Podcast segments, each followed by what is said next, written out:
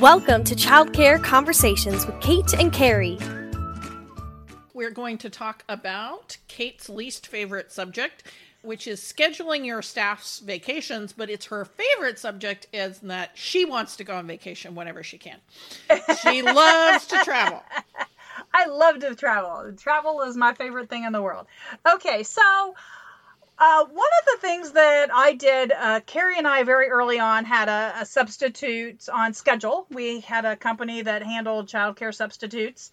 And uh, during this time period, we often found that directors also needed substitutes when they would go on maternity leave or perhaps a extended vacation for somebody whose family lives in another country. So we have had directors who've left for a month or two because they're going to India or they're going someplace that requires um, a longer stay than maybe a week or two. And we've also had directors who've gone on maternity leave. And so today I'm going to talk a little bit about how I became so aware of why this was such a pet peeve. And then I want Carrie to talk about what I think is her awesome solution to this problem. So um, I was uh, the substitute director for a Montessori program during a summer. so, um, and of course, when I get there, uh, the director had not done the schedule for the next uh, six to eight weeks. We had the schedule that was on paper for that week when I got there. So, as I started looking through her process, and you know, her and I had met before, you know, some of this I knew. Um, but we had looked at her employee handbook at the way vacation was supposed to be done. And so to me, this is how this is done, right? They submit paperwork. I have plenty of time to figure it out. Well, she didn't always operate the way her employee handbook uh, said. So there was definitely Shame some... on her. Shame on her. well, she was nice. She liked these people. She knew these people. Some of these folks had standing vacations. This was always when they took their vacation. And so she kind of knew that. So here I was, the brand new director. These are not my staff, and I am there really to uh, enroll and to staff and to oversee where needed. In other words, my goal was not to make any major changes while she's on maternity leave. And so as I was starting my very first week, all of a sudden I had three people who said, Oh, well, I'm going to be off next week, or Hey, I'll see you in two weeks, or, you know, everybody had different amounts of time and everybody had different expectations, and nothing was in writing. so, uh, and I want you to know I only had a staff of six. So I only had a staff of six, and all of a sudden I needed substitutes. Well, what I also found is that then I had families who were going to take vacations. So I had the staff taking vacations and families taking vacations, and none of this was written down. And I didn't know any of this ahead of time. So literally, I start on a, on a I think I started on a Tuesday. And so, like by Friday, I needed to have the next week's schedule, and all of a sudden, I'm being told who, which families are going on vacation, and which staff are going on vacation. As you can probably tell, this sounds like a logistical nightmare, and I like puzzles. so, even though I liked puzzles, I didn't like the fact that none of this was in writing, and there didn't seem to be a real plan for the whole summer. So, uh, what I was able to do without totally freaking everybody out was to get everybody to at least put their requests on paper. So um, I quickly found out uh, between Thursday and Friday, I got all of the families to give me their summer vacation plans. I got all of the staff to give me their summer vacation plans. And I was able to juggle uh, the staff and the attendance in a way that I only really had to hire a substitute for one week. However, that's pretty good. That's pretty good. It was, it, like I said, I like puzzles. However, um, most of my kids didn't have the same staff the whole summer. Like like nobody had who their teachers were. And sometimes the classrooms had to change shapes and sizes because who was going to be there? Because you know what's what's a toddler classroom with two kids, right? And you know those kinds of things. And so we had to get creative, and so every week looked very different. Um, this was not a program that had traditionally done camp focused curriculum. Uh, however, that is what we did during um, this six week period because I needed to kind of help them all be okay with things being different every week. and um, that was that was kind of our solution. Now it was a lot of work. I mean, my first weekend was stressful. Every week seemed stressful because I had to constantly, you know, double check that people were leaving and that everybody had what they needed. But it definitely was not my preference. And so at the same time, though, um, I had been working uh, with Carrie, and Carrie and I had been doing training and I knew that there were better ways to do vacation. So, Carrie, talk to me a little bit. Share your uh, vacation solution and how your parents and staff handled that. Because the one thing I didn't talk about, and, and I'll talk about it at the end, was the money aspect of this. So, yeah. Um, so I had worked at a center before I opened my own center that had a very loosey goosey kind of staffing vacation policy. And everybody was hourly and if you needed a day off you just arranged a substitute. Everybody worked part-time so it was pretty easy to find a substitute. And you just left uh, and then you came back. And there was no communication with parents and there was frequently no communication with the other people working in your classroom and I did not like it at all because I worked with toddlers, and toddlers are the kings and queens of routine. You mess with a toddler's routine, and everything is going to be dreadful for days. So, when the morning teacher wasn't the same teacher that it normally was, and I didn't know about it, I didn't know why these kids were all grumpy. it drove me crazy. So I was like, I'm not doing this. I don't want to do this. And I grew up in my mom's business, which was a copy and print business. And in that business, it wasn't super imperative as to who was running, you know, X Xerox machine versus Y Xerox machine. It was important in the press room, but they were mostly cross trained in the press room. But in that business, where everything was pretty interchangeable, my mom had had a you have to give two weeks prior written notice if you wanted to have more than one day off. And she would approve it based on making sure that not more than one person who ran a type of machine, you know, Xerox duplex machines or uh, the printer or whatever, that only one of them was out at a time and whoever asked for it first got it if two people asked for it at the same time. So it didn't make sense to me that in childcare, where it matters much more that you have consistency, that it wasn't being required. So I was like, I'm not doing it the way it was done at my center. And I also didn't like the fact that if you went into a press room, you would never know who's going to be there. So my solution was everybody needed two weeks of paid vacation because this job is hard. And so I didn't want to have to constantly be scheduling substitutes and paying both a person to not be there and a substitute. So paying two people for the same spot. So I just closed my center for two weeks a year. Wow. So let's take a vacation from our vacation. Carrie, what do you got for us?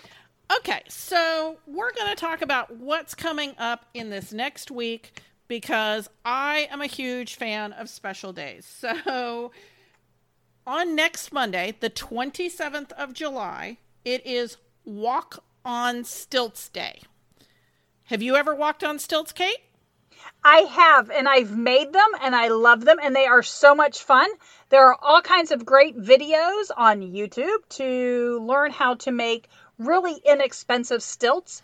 Um, and even if the stilts are only a couple of inches high, they'd be a great addition for your program. Yep. And you can literally, instead of stilts, make platform shoes, and the kids are going to think it's hilarious.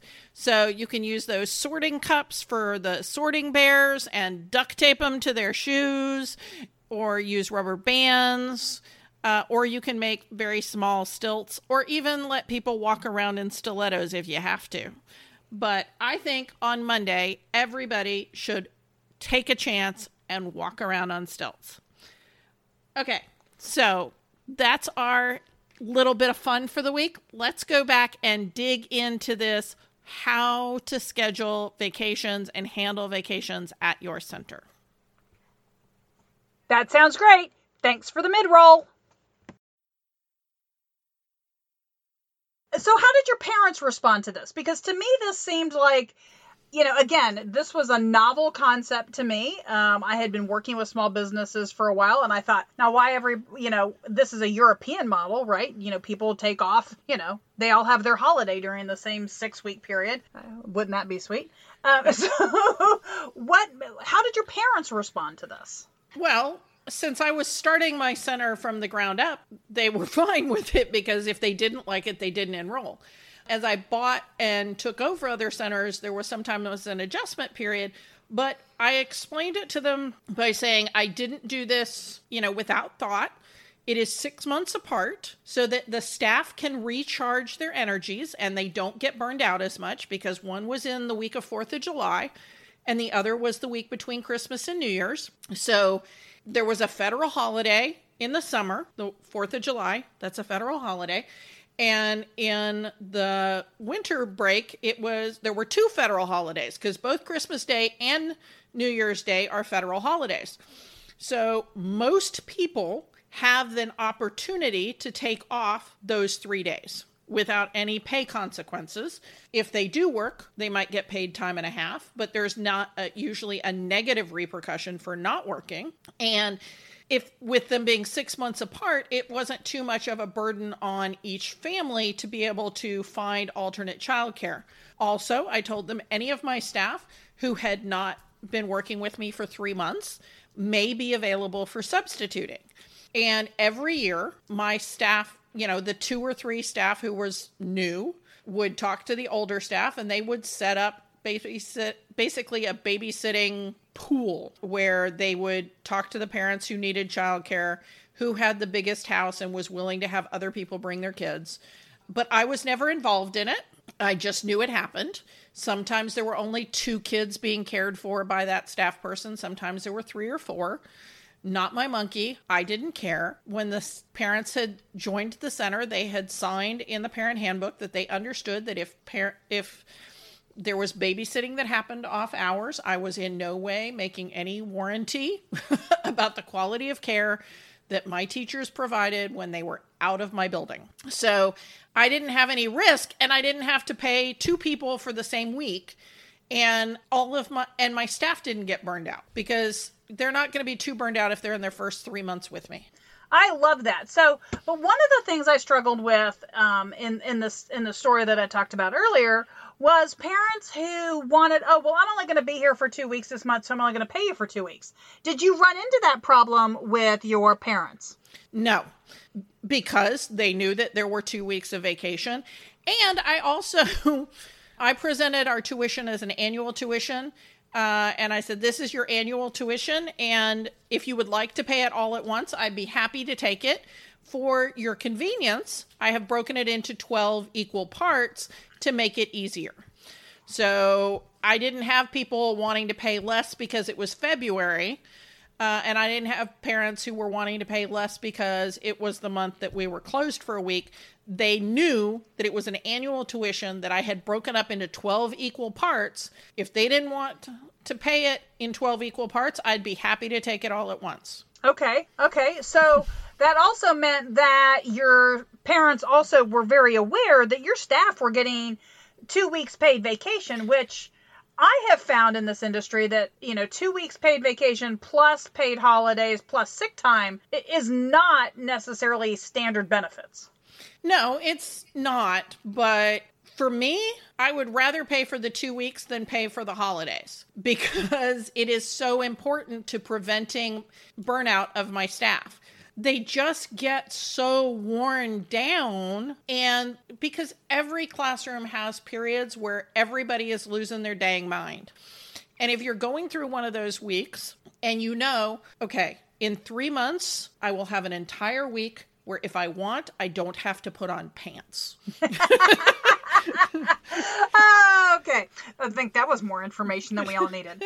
Um, but, but the other thing that I find really good about your, I'm going to call them forced vacations, is I think of the number of young people that I've worked with in a variety of industries who really have a guilt complex about taking a week off of vacation.